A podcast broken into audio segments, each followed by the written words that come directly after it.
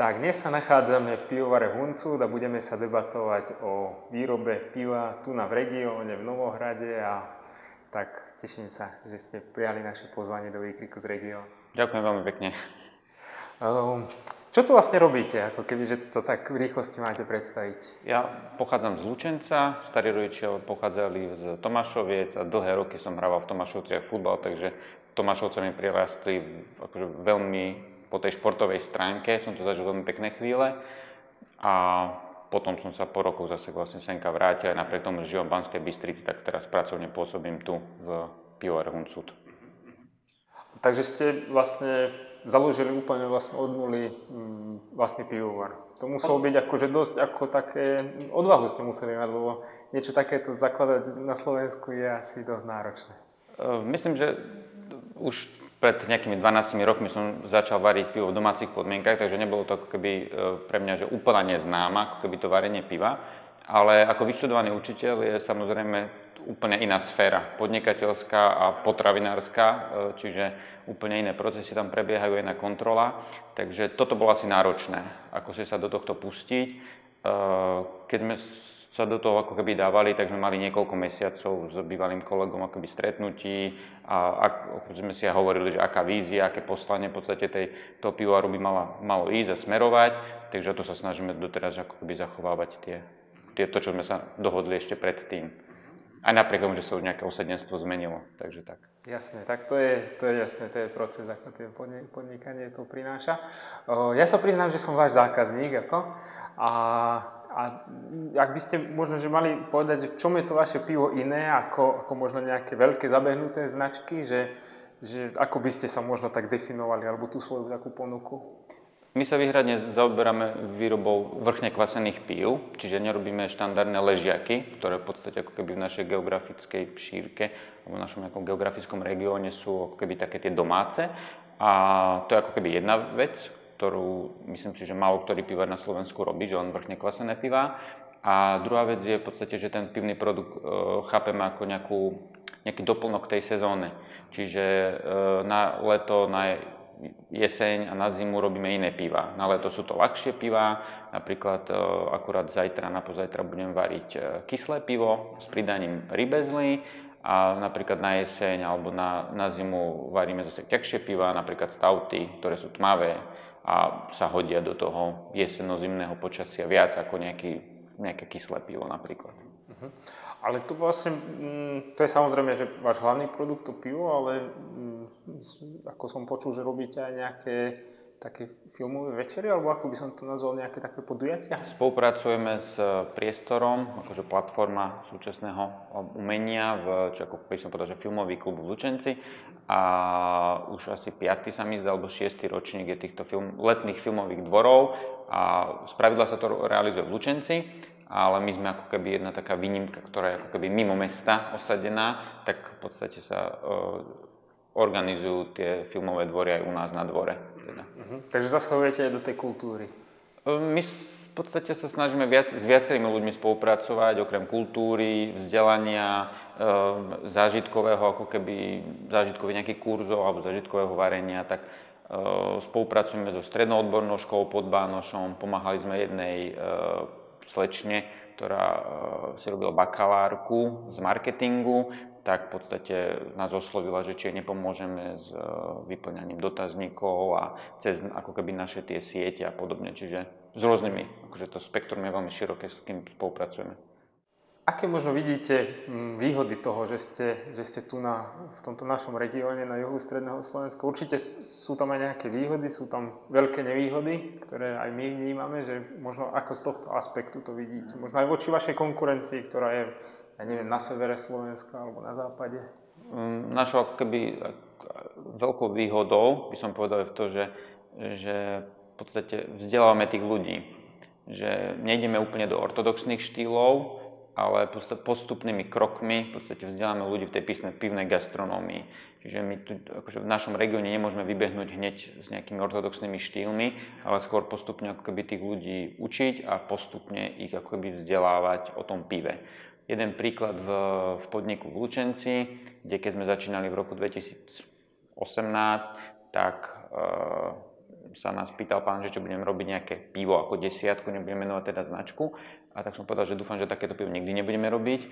A tento pán o 3 roky pozdejšie si od nás pýtal rybezové kyslé pivo, pretože jeho zákazníkom chutilo. Čiže dostali sme sa od nejakej desiatky e, ležiaku štandardného až po to, že si sám vypýtal kyslé rybezové pivo, čo je pre nás ako podľa mňa takže také veľké víťazstvo v tomto regióne. A veľkú nevýhodu z hľadiska pivovarníctva, ja považujem, že nemáme sa s kým úplne akoby rozprávať o tom pivovarníctve.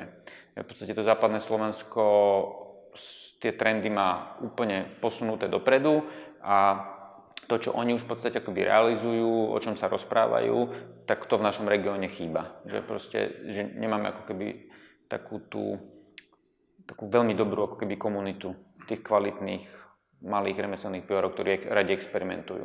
Áno. Tak to je teraz taký trend, akože aj tie malé remeselné pivovary. Mne, mne je to veľmi sympatické, pretože naozaj, že každý ten pivovar má svoju takú vlastnú pečať Pritom tu na ako bol, bola vlastne tradícia tých veľkých pivovárov, však ešte moja mamina robila v Gemery, mm-hmm. ale to vlastne, to vlastne padlo teda ten podnik a, a o, ja sa spýtam určite, lebo my vlastne tu vo výkriku z regiónu zvykneme debatovať so Štefanom Ambrošom, máme tie také podcasty pár, že ohľadom vlastne toho tej, tej výroby vlastne produktov na Slovensku, že aké je to ťažké robiť v malom, ako, o, ako toto vnímate, že ten štát není akože asi, asi nejak naklonený tomu, alebo že ak, aké sú tie úskalia? No ja si myslím, že najväčším nepriateľom slovenského podnikania je štát.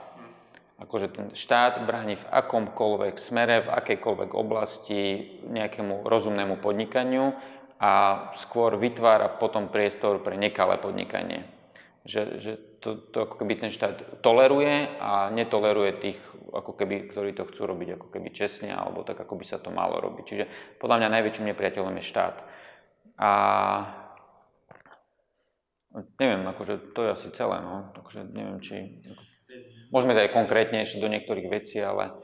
Že viem, že napríklad v Írsku to funguje tak, že že vlastne štát nekontroluje tých malých podnikateľov napriamo alebo ne, ne, nekomunikuje kvázi s nimi, ale že ten podnikateľ vlastne komunikuje s, s jeho obcov a vlastne ako keby, že, ako keby, že tá komunikácia z hora, že prebieha skrze toho napríklad starostu, že proste, ktorý sa zaručí za toho podnikateľa, že, že, že ten proste funguje, ten je v pohode a, a ten je proste spolahlivý. A ten, takto majú nastavené či už či už nejaké potravinárstvo, alebo aj napríklad dotácie v nejakom polnohospodárstve, hej, že je tam vlastne ako keby, že tá taká decentralizácia toho. A nám je to akože celkom také sympatické, že, že mohol by to byť nejaké riešenie. Ja, akože, ja, ja nemyslím, že, že máme akoby zle nastavené zákony, ale ja si myslím, že tá aplikácia tých zákonov je otrasná. Je možné, že na Slovensku, keď niekto zriaduje pivovar v Prešove, tak v podstate ten jeden úradník si ten zákon vykladá absolútne inak a, a dáva tomu človeku absolútne iné, ale diametrálne odlišné podmienky ako niekomu, kto zakladá pivovarňu, napríklad my. To keď sme sa pýtali e, viacerých známych, čo zakladali pivovar po celom Slovensku, tak nám povedali vždy niečo iné. A v rámci aj, aj Bansko-Bystrického kraja. To, lebo najprv sme chceli zakladať pivovar v Banskej Bystrici, ale potom sme vlastne chceli využiť tento rodinný dom, ktorý tu mám. Takže a boli to iné, iné podmienky. Tam nám hovorili iné podmienky, nám hovorili tu. Uh-huh. Tak to je až neuveriteľné, ale, ale myslím, že to je dôležité aj pre našich divákov, že, že málo kto má s tým skúsenosť, ale treba to počuť vlastne od tých malých výrobcov, lebo veľakrát sa ľudia aj sťažujú, že ja neviem, že v obchodoch je málo proste tých produktov proste z regiónu a tak ďalej, zo Slovenska vôbec a pritom nevedia, že aké je to proste zložité a, a ťažké akože vôbec, vôbec niečo vyprodukovať a, a legálne to proste ponúkať. Tak uh, dobre, ak, ak ešte niečo vás napadá, tak kľudne, kľudne môžete povedať. E, no myslím, akože aj ten, ten trh uh, pre tie, tie reťazce ide na cenu dole. A keď sa vyrába niekde v malom, tak tá, tá cena toho musí byť trochu vyššia. Sú krajiny, kde to napríklad podporuje štát napríklad Francúzsko, či už napríklad polnospodárov, alebo aj Rakúšania, tam proste stačí prejsť do Rakúska, vidíme, aká krajina je tam a aká krajina je v okolí Bratislavy, to je diametrálne odlišné, ako sa správajú oni k Ukrajine, ako sa správame my k Ukrajine. A tak to v podstate funguje ako v každom tom sektore. Ja môžem povedať, to bolo obdobie korony. E, bombardovali sme ministerstva, ministerstvo práce, ministerstvo dopravy, ministerstvo hospodárstva a tí nás odkazovali na ministerstvo pôdohospodárstva.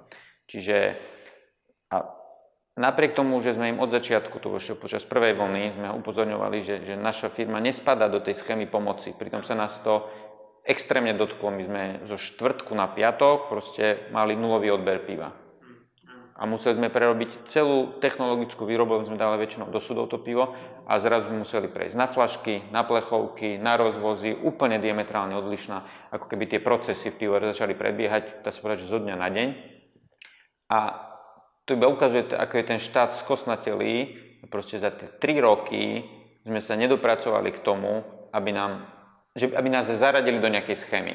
Áno, áno. Tak to je, no, to je veľká škoda, ako, pretože ako naozaj vy môžete vybudovať akože ďalšiu tradíciu a môže, môže vlastne vzniknúť aj, aj viacej takých pivovarov. A naozaj, že, že takéto firmy, ako aj tá vaša, môžu, môžu mať tú, môžu tu byť aj o 200 rokov, akože, hej, že nejaký, nejaký veľký pivovar alebo nejaký Heineken alebo čo proste, čo, čo pokúpil tie veľké pivovary, tak sa zdvihne proste a odíde, ja neviem, do Rumúnska. No, našim cieľom je, aby sme boli v rámci regiónu obľúbený pivovar. V roku 2000 sa mi zdá 19 sme sa stali najobľúbenejším pivovarom bansko kraja, čo už svedčí tiež o niečom, že proste ľudia nás poznajú v kraji, majú nás radi, naše pivo takisto a pracujeme na tom, aby sme sa stali známejšími aj v rámci Slovenska, takže rozširujeme aj teraz sme v podstate dosť investícií dávali do rozšírenia výroby, čiže chceme ostať tu, chceme zamestnávať tu ľudí a podporovať tento región, lebo ak všetci tí